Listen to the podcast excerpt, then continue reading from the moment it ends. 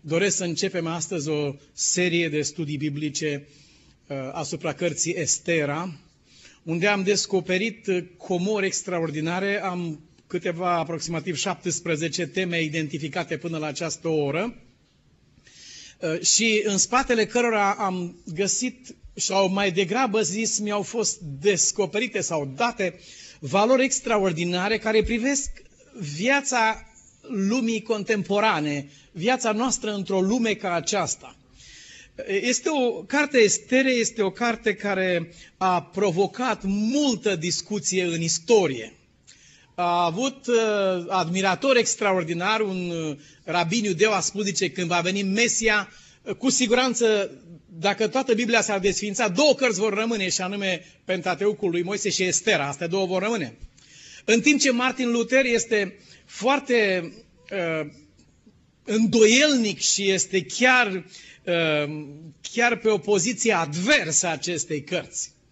Uh, el spune că, zice, el nu a vrut să includă această carte în canonul Scripturii, Cartea Esterei, el nu a inclus-o în Biblia pe care a alcătuit-o la vremea lui și a spus despre cartea aceasta. Sunt, un atât de, uh, sunt atât de învrăjbit împotriva uh, cărții a doua a Macabeilor, în care se vorbește între altele și de cultul morților. Deci sunt atât de învrăjbit împotriva cărții a doua a Macabeilor și împotriva Esterei uh, și aș vrea ca aceste cărți să nu fie ajuns niciodată la noi. Pentru că sunt atât de multe lucruri păgânești în aceste cărți și nenaturale. Și ca atare el a scos cartea Esterei din canonul biblic. Uh, una din problemele care l-au provocat să facă acest lucru a fost faptul că în această carte nu este menționat numele lui Dumnezeu. Pe asta e cartea lui Dumnezeu. Cum, dacă nu e numele lui Dumnezeu în cartea aceasta, care e locul ei atunci?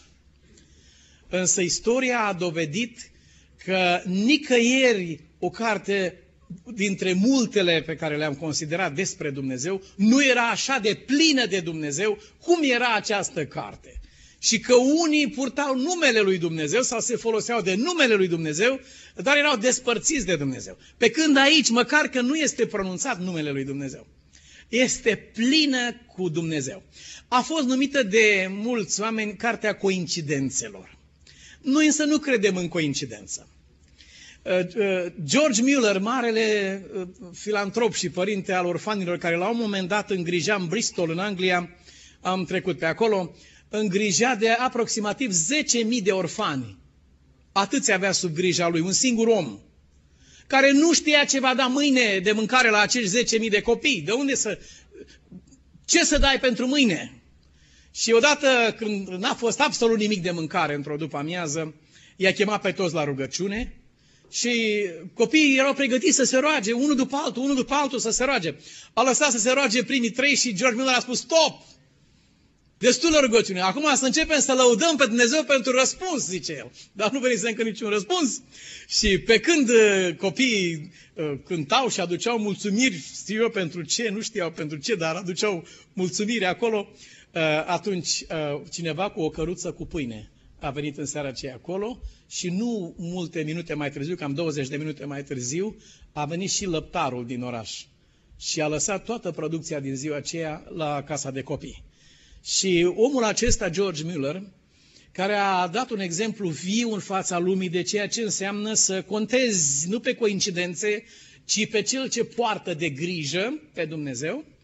Uh, el a spus cu ocazia unei uh, călătorii pe care a făcut-o în Canada și unde trebuia să ajungă la timpul fixat de el, împreună cu cel ce l-a așteptat în Canada, Uh, i-a spus capitanului de vapor care a oprit nava și a ancorat-o pentru că era o ceață grozavă, nu se putea mișca nimic. Uh, i-a spus capitanului, zice, ar trebui să miști nava și să mergem, că eu trebuie să ajung la timp, a zis el. Și capitanul a spus, zice, poate nici în trei sau în cinci zile nu mișcăm din locul acesta de aici. Și el a spus, zice, nu cred. Zice, în 53 de ani nu mi-a încălcat cuvântul nici măcar o singură dată. Voi fi la timp de această dată. Și dacă tu nu poți să mă duci, a zis el, Dumnezeu se va îngriji și mă va duce. Capitanul a rămas încremenit, a zis, Doamne, așa ceva. Și George Miller a spus, ce, vină la rugăciune. Au intrat în cabină, s-au plecat în genunchi și George Miller se ruga și își revărsa sufletul înaintea Domnului Și între altele a spus în rugăciune una dintre cele mai ciudate fraze pe care le poate spune un om. A zis, Doamne, te rog, îndepărtează ceața aceasta în 5 minute.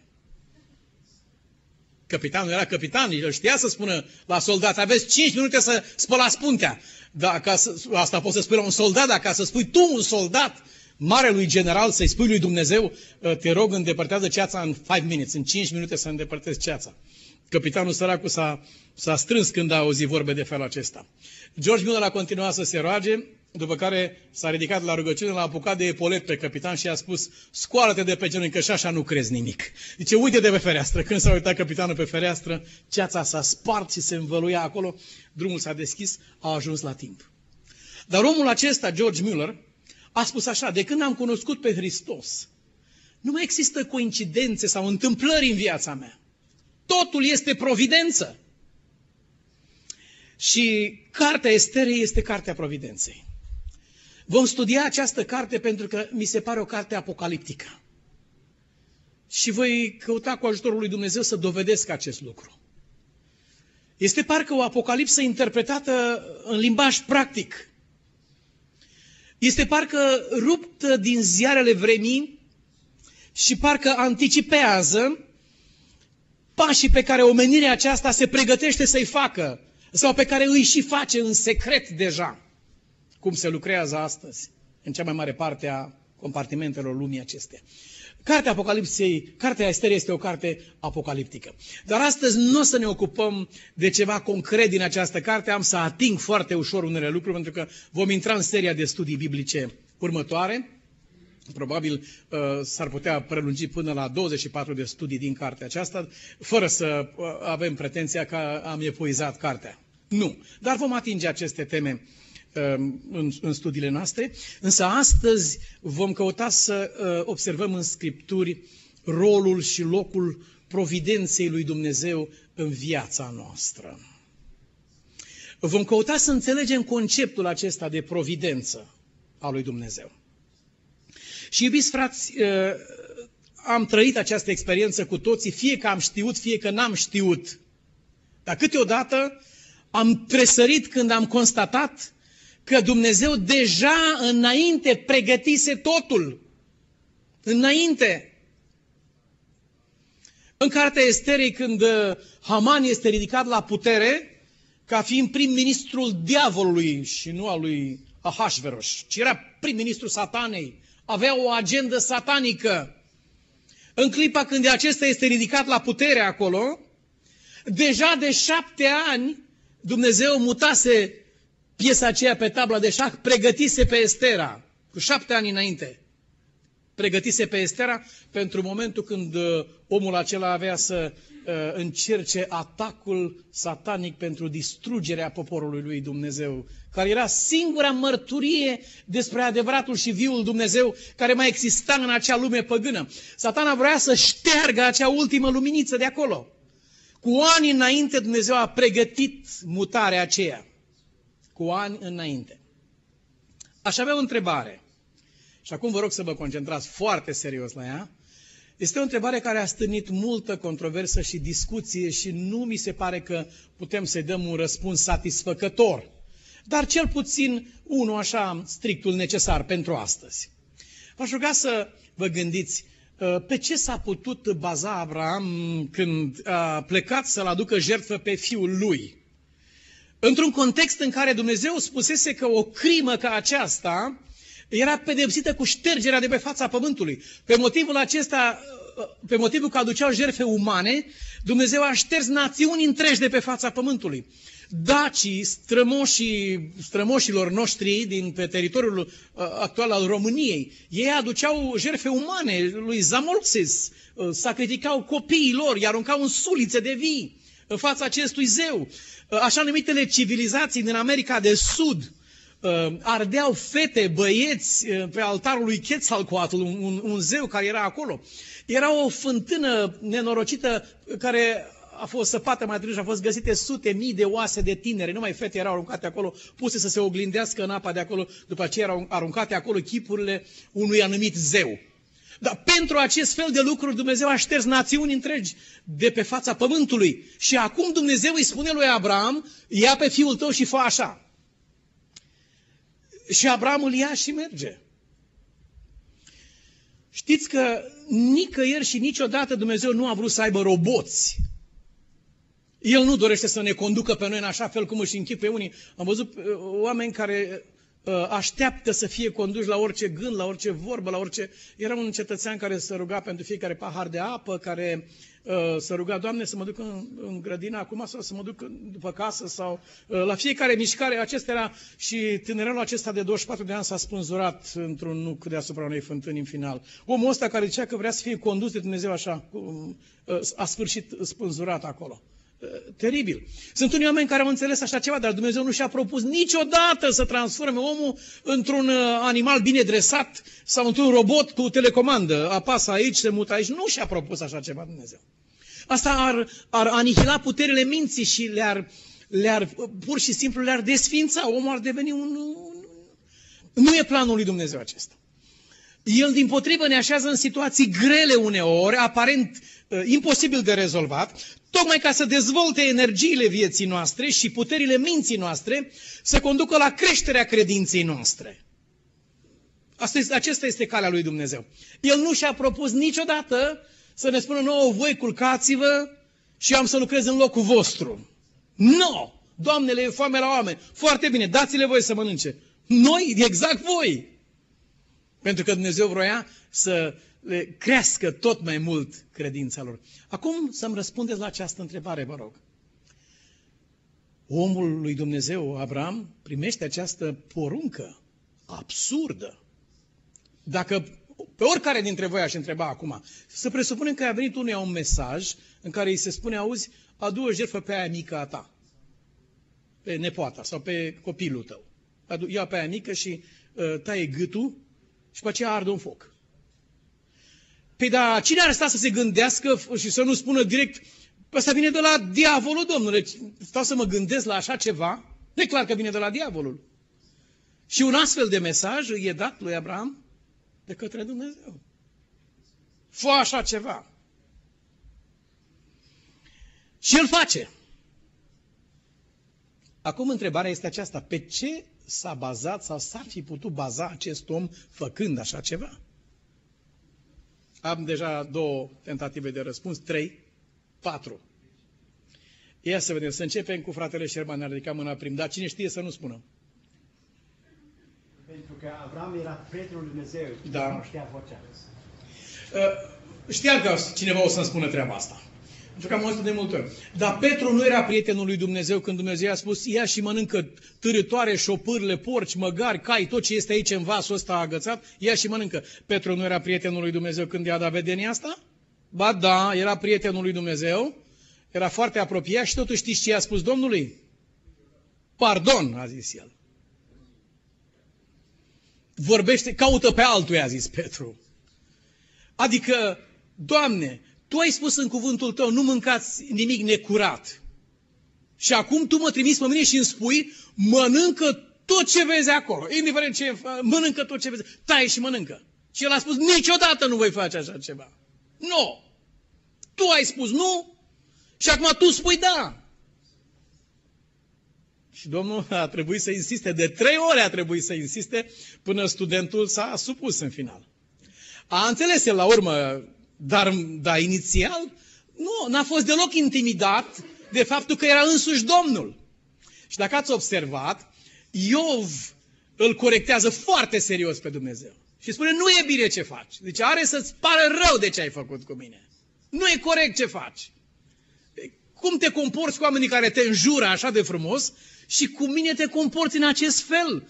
Până unde vrei să mă mai duci? Pentru că ce mai poate suferi un om dincolo de ce mi s-a întâmplat mie, zice el. Și îi spune direct. Și Domnul nu zice, Domnul îi spune la urmă, zice, n-a vorbit nimeni așa de corect cum a vorbit uh, Iov, uh, omul meu. Așa, ia să vedem, Mihaela.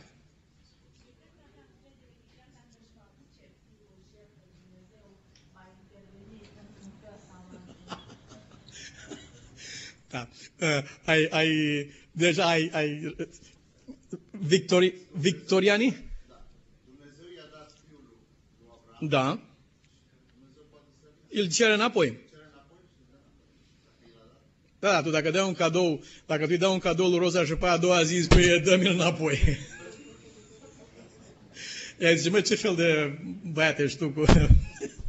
da. Însă, însă e corect ce spui. Este corect ce spui. Adică Dumnezeu, Dumnezeu, Domnul a dat, a zis Iov și Domnul a luat. Nu, nu, nu, nu îndrăznește de nimic. Problema nu este a da și a lua, problema este această cale pe care Ilia, spunându-i îl iei și l-a dus jertfă. Dacă murea sau se îmbolnăvea, să era ceva, era, l-a luat Domnul. Dar, dar chestia aceasta să spună, îl iei și l-a dus jertfă. Pe ce se putea baza omul acesta?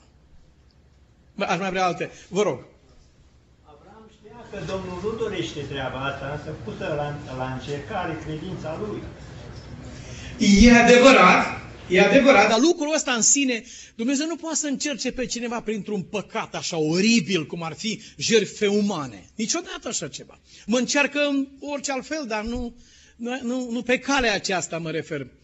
Da. Însă ă, răspunsul este dat chiar de Abraham, pe ce a, pe ce a contat el, făcând așa ceva, care era și contra naturii, și contra credinței, și contra rațiunii, și contra spiritualității. Era contra orice bun pe pământul acesta. Singurul lucru pe care s-a bazat și a contat el când a făcut așa ceva, a amintit Mihaela foarte bine acolo, a fost uh, în cuvintele pe care el le-a spus lui, Iacov, lui, lui Isaac, în momentul în care Isaac a zis, tată, uite, lemnele sunt aici, focul este aici, unde este mielul de jertfă până la urmă? Și el a răspuns ce stătea la baza credinței lui și la baza ascultării lui de Dumnezeu. Ce stătea la bază? Atât providența lui Dumnezeu. Adică purtarea de grijă. Uh, a te îngriji de cineva, a te îngrijora pentru cineva, a te îngriji, uh, este un aspect și a purta de grijă efectiv însemnează nu doar a te gândi, of, săraca sau săracul, ce-o fi făcând, și te îngrijorezi pentru el și te gândești la el, ci și procuri lucruri de care are nevoie și mijloacele care trebuie, ca să, asta înseamnă a te îngriji. Și el a spus clar, pe baza acestui fapt, pe baza faptului că Dumnezeu va purta de grijă, cum? Nu știu. Pavel explică, și foarte frumos a, a atins Mihai la ideea acolo, Pavel explică faptul acesta că el credea că Dumnezeu va da înapoi și din morți. Dacă am ajunge până acolo chiar, și din morți Dumnezeu poate să-l dea înapoi și că însemnează el în evreice și dacă ne uităm bine, ca din morți l-a primit înapoi, pentru că el cu adevărat își luase mâna de pe fiul lui. El îl considera deja dus. Dar e vorba de providența lui Dumnezeu, de purtarea de grijă a lui Dumnezeu. Suntem într-o lume în care viața este atât de nesigură, a devenit atât de complicată, încât spune Mântuitorul se va ajunge acolo că oamenii își vor da sufletul de groază, doar la auzirea veștilor își vor da sufletul de groază. Psihicul uman nu mai rezistă la presiunile la care este supus. Și atunci care este antidotul? Biblia spune, dreptul va trăi prin credință. Adică se va încrede în faptul că Dumnezeu va purta de grijă. De aceea el a și pus numele acelui munte ă, la muntele unde Dumnezeu va purta de grijă. Recent am întâlnit mai multe cazuri și cred că această pată crește ca o pată de ulei pe apă. Am întâlnit mai multe cazuri de psihoză în biserici creștine și specific în Biserica Adventistă, uh, psihoză cu privire la evenimentele care urmează.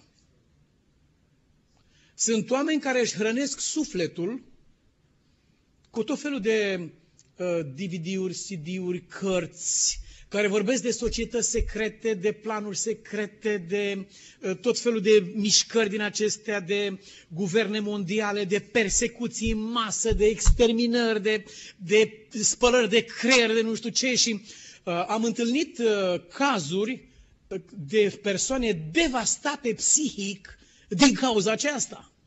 Persoane care sunt într-o continuă fugă, fug continuu unii săraci, mă mut, nu știu unde s-au mutat, într-adevăr, unii într-un loc anumit, Uh, după o vreme au simțit că le fuge mântul de sub picioare și acolo și oh, nu e încă, nu e safe. Ne mutăm în altă parte. Am auzit pe unii care vreau să se mute în Chile, că au auzit că niște peșteri acolo și să se mute acolo ca să mai în siguranță. Unii vor să meargă în Canada, vor să meargă în ținuturi înghețate, continuu sunt fugăriți de ceva oamenii aceștia. Unde e providența lui Dumnezeu? Unde este Dumnezeu care poartă de grijă? Unde este? Nu am auzit la ei niciodată cuvintele acestea. Decât spaime din toate părțile. Uite ce o să fie, uite ce se întâmplă, uite ce au de gând să facă. Ai observat pe piață, uite cum sunt cu tare. Toate mâncărurile sunt otrăvite, apele sunt otrăvite, aerul e otrăvit, oriunde te duci, nenorocire, copiii sunt distruși. E ceva, e un război ce nu s-a pomenit, dar lipsește din această treabă providența lui Dumnezeu. Unde este Domnul care va purta de grijă? Oh, păi dacă trebuie cuiva să-i fie frică dintre mine și vrăjmașul lui Dumnezeu, care spune Biblia că dușmanul lui Dumnezeu a pornit război împotriva bisericii, dacă trebuie ca unuia dintre noi doi să-i fie frică, atunci să-i fie frică dumnealui, nu mie. Pentru că el nu are pe cine am eu. El nu are pe cine am eu. Pe cine am eu, în Biblie scrie cel ce e cu noi, cum scrie acolo? E mai tare decât cel care este în lume. Dacă trebuie să-i fie cuiva frică, să-i fie vrăjmașului lui Dumnezeu. Să-i fie celui care urăște și care prigonește, nu copilul lui Dumnezeu. Păi nu trebuie să-i fie frică. Abraham merge liniștit în împlinirea voii lui Dumnezeu, contând și bazându-se pe providența lui Dumnezeu. Dumnezeu va purta de grijă. Și constatăm lucrul providenței lui Dumnezeu atât în viața noastră proprie, sunt o mulțime de evenimente pe care nu le putem explica decât ca providența lui Dumnezeu. Cum de s-a întâmplat acest lucru? Uh, am o prietenă în Germania și o, de fapt este fica unor prietene mei și un copil atât de curat încât i-am zis uh, pe cine va găsi acest copil sfânt ca să se poată căsători? Unde va găsi unul sfânt ca ea în Germania ca să se căsătorească să aibă și o familie. Probabil că nu va găsi niciodată pe nimeni și va rămâne singură. Și am mers la o întâlnire de tineret undeva la universitate și erau mulți acolo într-un cerc. Uh, copilul acesta, în dreptul lui se putea spune, cum zicea în Biblie, zice, trăia fără pată credința lui Dumnezeu. Așa, de așa fel a fost. Așa a declarat-o și școala, și orașul, și biserica, și unde a mai fost ea, așa a fost declarată uh, fata aceasta. Se este într-un, într-un cerc mare de, uh, de tineri acolo și discută și la un moment dat, în timp ce discută, ei vine să strănute. Na. Și uh, uh, germanii și special familia ei, în speță, ei știu să se stăpânească, să strănute până fac rost de batistă. Eu întâi strănu și după aia fac rost de batistă. N-am, nu mai, na, asta e situația. Dar ei, uh, dar ei știau să, să aștepte până când găsea batistă. Și ea a strigat repede, pentru că nu avea, a strigat repede, o batistă! A strigat. Uh, uh, exact în fața ei este un tinerel care imediat scoate o batistă și o dă, este o batistă nouă, nouță, n-a fost folosită niciodată de nimeni, fata o ia repede și prălută. Și scuză-mă, zice, acum Batista rămâne la mine și am spus, nu, nu, nu, zice, păstrează este a ta. Uh, astăzi tânărul acela este soțul ei.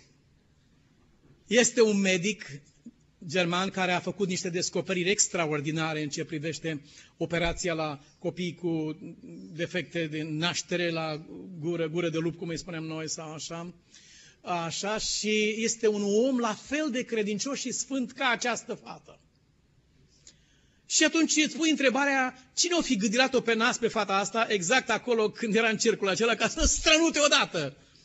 Și îți pui întrebarea cum Dumnezeu din ceruri care conduce Universul poate să se ocupe de cineva care să strănute și de altul care să aibă batistă peste, exact aproape de ea.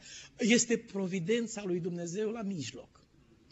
Dacă ne uităm înapoi, în chiar greșelile noastre am constatat providența lui Dumnezeu. N-a fost întotdeauna și n-a fost niciodată voia lui Dumnezeu ca eu să ajung la împlinirea planului lui Dumnezeu prin vreo greșeală sau prin vreo cădere. Dar Dumnezeu s-a folosit chiar și de căderea mea ca să mă aducă acolo unde avea planul lui cu mine, în final. Și m-am uitat înapoi și mi-a părut rău că am venit pe poteca aceea. Știu că aici trebuia să ajung, dar uite pe ce cale am venit. Iartă-mă, Doamne, de căile pe care am împlinit planul Tău. Dar am văzut providența Lui. Și apoi am văzut, am văzut providența Lui în folosindu-se de mine în, pentru salvarea altora. Și eu am parte de providența Lui și de purtarea Lui de grijă, dar și prin mine, la rândul meu, Dumnezeu lucrează pentru salvarea altora. Mântuitorul vorbea în capitolul 6 din Matei. Întemeiați-vă credința voastră și viața voastră pe providența lui Dumnezeu. Pe faptul că Dumnezeu va purta de grijă. Întemeiați-vă pe acest lucru. Uitați-vă la păsări. Ele trăiesc întemeiat pe purtarea de grijă a lui Dumnezeu. Uitați-vă la crini. Ei își duc existența lor întemeiați pe această purtare de grijă a lui Dumnezeu. Însă suntem oameni. Suntem oameni și ne frământăm. Ne frământăm și ne chinuim și uh, îngrijorarea aceasta și nesiguranța zilei de mâine și nesiguranța viitorului. Uh, acestea toate au o singură explicație și explicația este că am uitat să am întors spatele providenței lui Dumnezeu și încerc să îmi iau soarta sau viața în mâinile mele și să uh, cumva să... Dar Mântuitorul spune, nu, învățați, învățați această lecție. În povestea un medic că avea un câine. Acum medicul ăsta, sigur, avea de toate. Și uh, avea un câine, deci îi dădea mâncare în fiecare zi. Ce crezi că făcea? Pe dădeam, imediat o lua, o căra în grădină, săpa, în pământ cu ghearele și o ascundea bine acolo ca să aibă. Nu se știe, dacă mâine nu-i mai dă, ce se întâmplă? Da. Și zice tot timpul, într-o zi, zice, a luat o cratița în care dea mâncare cu totul și a îngropat cu cratiță cu tot. A băgat toate în pământ acolo.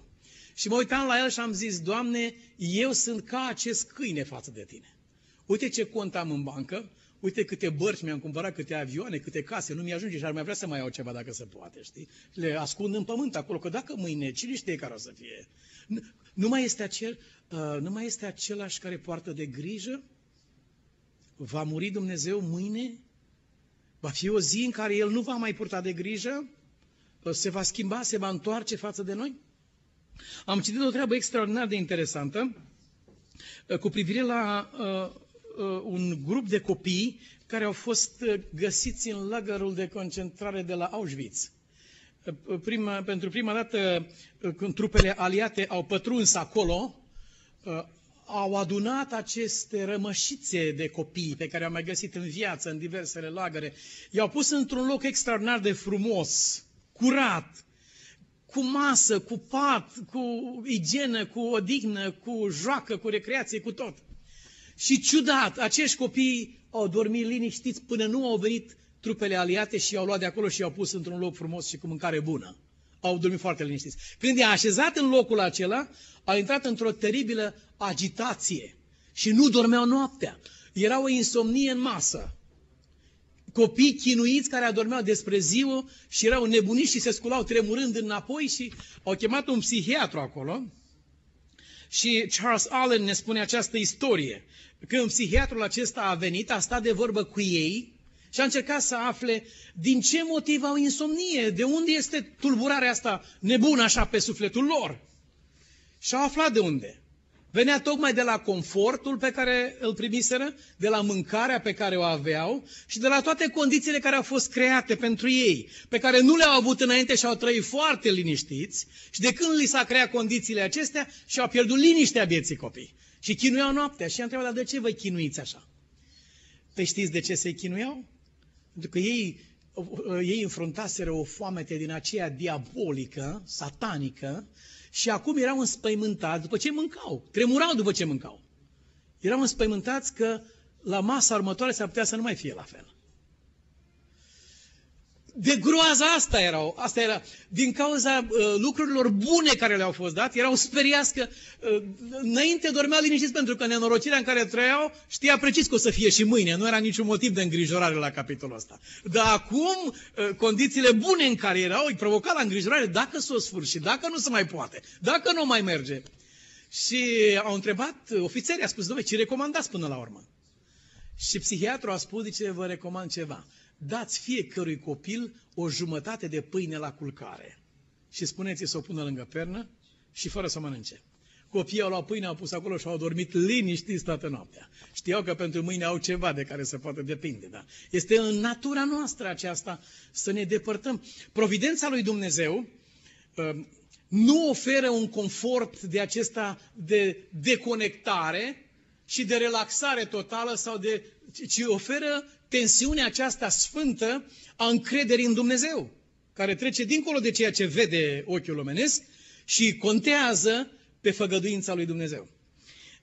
Biblia ne dă aceste extraordinare lecții în cartea Esterei, în care arată de la un pas la altul cum purtarea de grijă a lui Dumnezeu se manifestă, cum intriga satanei este întâmpinată, Uh, cum planul diabolic pus la punct și care era asigurat de reușită se răstoarnă spectaculos și se întoarce împotriva celor care erau puși să ucidă. Și toate acestea ne comunică un simplu, un simplu mesaj.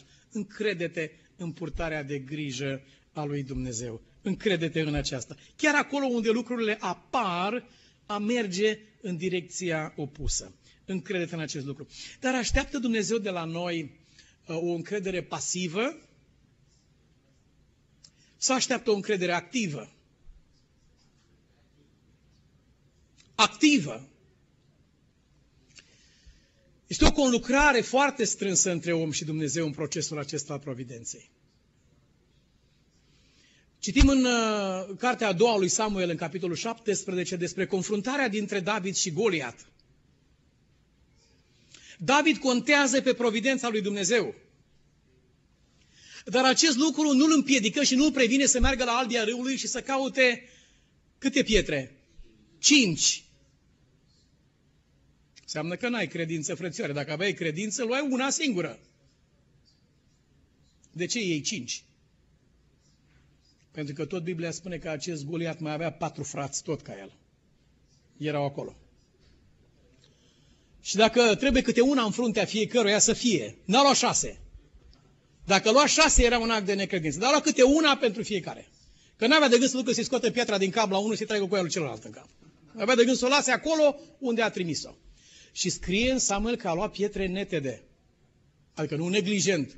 A luat o piatră, a luat cinci pietre netede din râu, care știa că zboară bine prin aer, care mergeau la țintă. A fost un prăștiaș foarte bine pus la punct. Era un om antrenat care știa să tragă cu praștea, e o expresie, Biblie trăgea la fir de păr cu ea. El nu a stat să doarmă liniștit, lasă că trage Dumnezeu cu praștia. Ele care trage. Nu, nu, David trage cu praștia. Fii atent, Dumnezeu ajută ca David să tragă la țintă, dar, dar David trage cu praștia și David trebuie să... Doamne, ajută-mă la examenul ăsta. Ți ajut. Când? Înainte de examen ți ajut. Chiar mai devreme de examen îți trimit ajutor, adică te pun să înveți tare de tot. Duhul Domnului vă va aduce aminte ce ați învățat. Aceasta este cooperarea între providența lui Dumnezeu și om.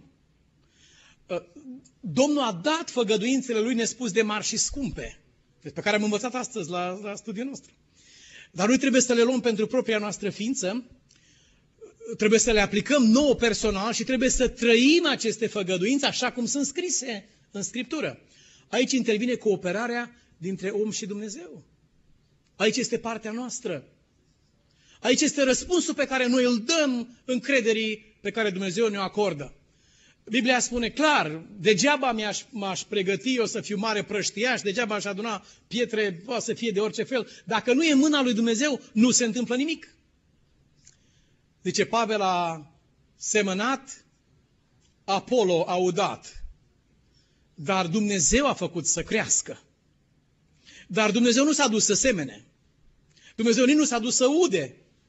L-a trimis pe unul să semene, l-a trimis pe un altul să ude, dar aceștia care au făcut lucrarea aceasta au știut că nu s-ar fi întâmplat nimic niciodată dacă nu era providența lui Dumnezeu la mijloc care să ducă lucrurile acolo unde le-a dus. Aceasta este conlucrarea la care ne-a chemat Dumnezeu. Nu te teme de nicio problemă în viață. Înainte să se nască necazul tău sau problema ta, s-a născut rezolvarea lui Dumnezeu. Înainte de acest lucru. Așa cum citeam despre uh, o, o istorie imaginară, ce trebuie că gândește un copil în pântecul mamei lui? Să presupunem că ar putea gândi. Probabil că își pune întrebarea la un moment dat, domne, aici este întuneric. Dar ce mi-ar trebui mie ochii ăștia? Dacă e întuneric aici, trebuie să fiu ca o râmă. Ca... Dar el zice, de moment ce am, Dumnezeu mi-a pus ochii ăștia, însemnează și înseamnă că undeva e lumină și trebuie să mă folosesc de ei. La ce să întrebuiască mie picioarele astea? Că eu stau aici, când cu capul în jos, când spate mai răsucesc cordonul pe gât, câteodată asta e situația. Și dau probleme lui mama. De ce să întrebuiască mie? Dacă mi-a făcut Dumnezeu picioarele acestea, semnează că undeva să le folosesc. Semnează că am să fug undeva cu ele. Și ce să fac cu mâinile? Păi, când El a pus așa ceva, înseamnă că am să lucrez într-o zi, nu am să ridic, am să tai, am să schimb acolo, am să folosesc aceste mâini. La fel este în viața noastră. Nu se petrece nimic gratuit. Ați constatat cu toții, în diverse aspecte, că Dumnezeu cu ani de zile înainte v-a pregătit pentru un anume lucru. Și când s-a întâmplat mai târziu, ai făcut legătura, uite-te, domnule, observ de ce acolo și atunci și așa a făcut Dumnezeu, chiar lucruri care aparent au fost negative, cum a fost Estera când a rămas fără părinți. Unde e providența lui Dumnezeu în faptul când ea rămâne fără părinți și trebuie să o crească vărul ei, Mardoheu? Păi providența lui Dumnezeu este tocmai în faptul că rămâi fără părinți. Aici e providența lui Dumnezeu. Că dacă aveai părinți, ar fi fost o școlăriță cu minte la școală, luai note bune, te căsătoreai cu cineva dintre rude sau cu cine aranja părinții acolo și asta era tot. Nu mai erai în vecii vecilor uh, est, regina Estera. N-aveai cum să ajungi așa. Și Dumnezeu a știut și în providența lui a luat pe părinții ei și a scos din peisaj, pentru că părinții ei niciodată, dacă avea părinții ei, nu ar fi ajuns acolo. Și a ajuns la vărul ei, care nu întâmplător locuiește în Susa, în capitală, ci este acolo. Și se întâmplă ce se întâmplă cu regina Vasti, nu întâmplător, exact în vremea aceea. Și este recrutată și ea cu toată lumea, nu întâmplător. Acum când derulezi și te uiți înapoi, constați că de fapt este o logică, este o legătură, este o, o relație între toate aceste lucruri. Așadar, concluzia noastră astăzi, să ne punem încrederea noastră în Dumnezeu ca acela care poartă de grijă pentru tot ce se va întâmpla. Nu mă încred în ceea ce mi se va întâmpla. Mă încred în acela care poate face să mi se întâmple ceea ce este potrivit cu planul lui. Nu vreau neapărat să mi se întâmple un anume lucru. Vreau însă să știu că Dumnezeu este prezent în viața mea și că sunt condus pe calea aceasta în acord cu providența Lui. La muntele unde Dumnezeu va purta de grijă. Și El să ne ajute. Amin. Vă invit să ne ridicăm pentru rugăciune. Tată, îți mulțumim că în cuvântul Tău ai lăsat această lumină pentru sufletele noastre, pe care ochii noștri umbriți n-au văzut-o întotdeauna. Ne uităm în urmă pe traseul pe care ne-ai condus până aici și ne dăm seama că nu au fost întâmplări acestea, ci Tu, Doamne, le-ai îngăduit cu un plan pe toate aceste lucruri ne uităm înainte cu încredere de plină în Dumnezeu. Te rugăm din toată inima să faci ca această încredere să nu se stingă niciodată, ci să crească tot mai mult. Și să faci să nu uităm niciodată că Dumnezeu va purta de grijă. Te rugăm, Doamne, să ne aduci aminte de faptul că Tu ai purtat de grijă ca să ne trimiți un mântuitor în această lume. Și dacă ne-ai dat pe Domnul, cum nu ne vei da toate lucrurile împreună cu El? Fă să ne aducem totdeauna aminte de acest lucru. Și fă ca atunci când ne-am predat viața în mâna ta, să privim tot ce ni se întâmplă ca fiind providența lui Dumnezeu în viața noastră. Nu știm, știm unde duce drumul acesta, el duce în casa ta și în împărăția ta, dar nu știm pe unde trece.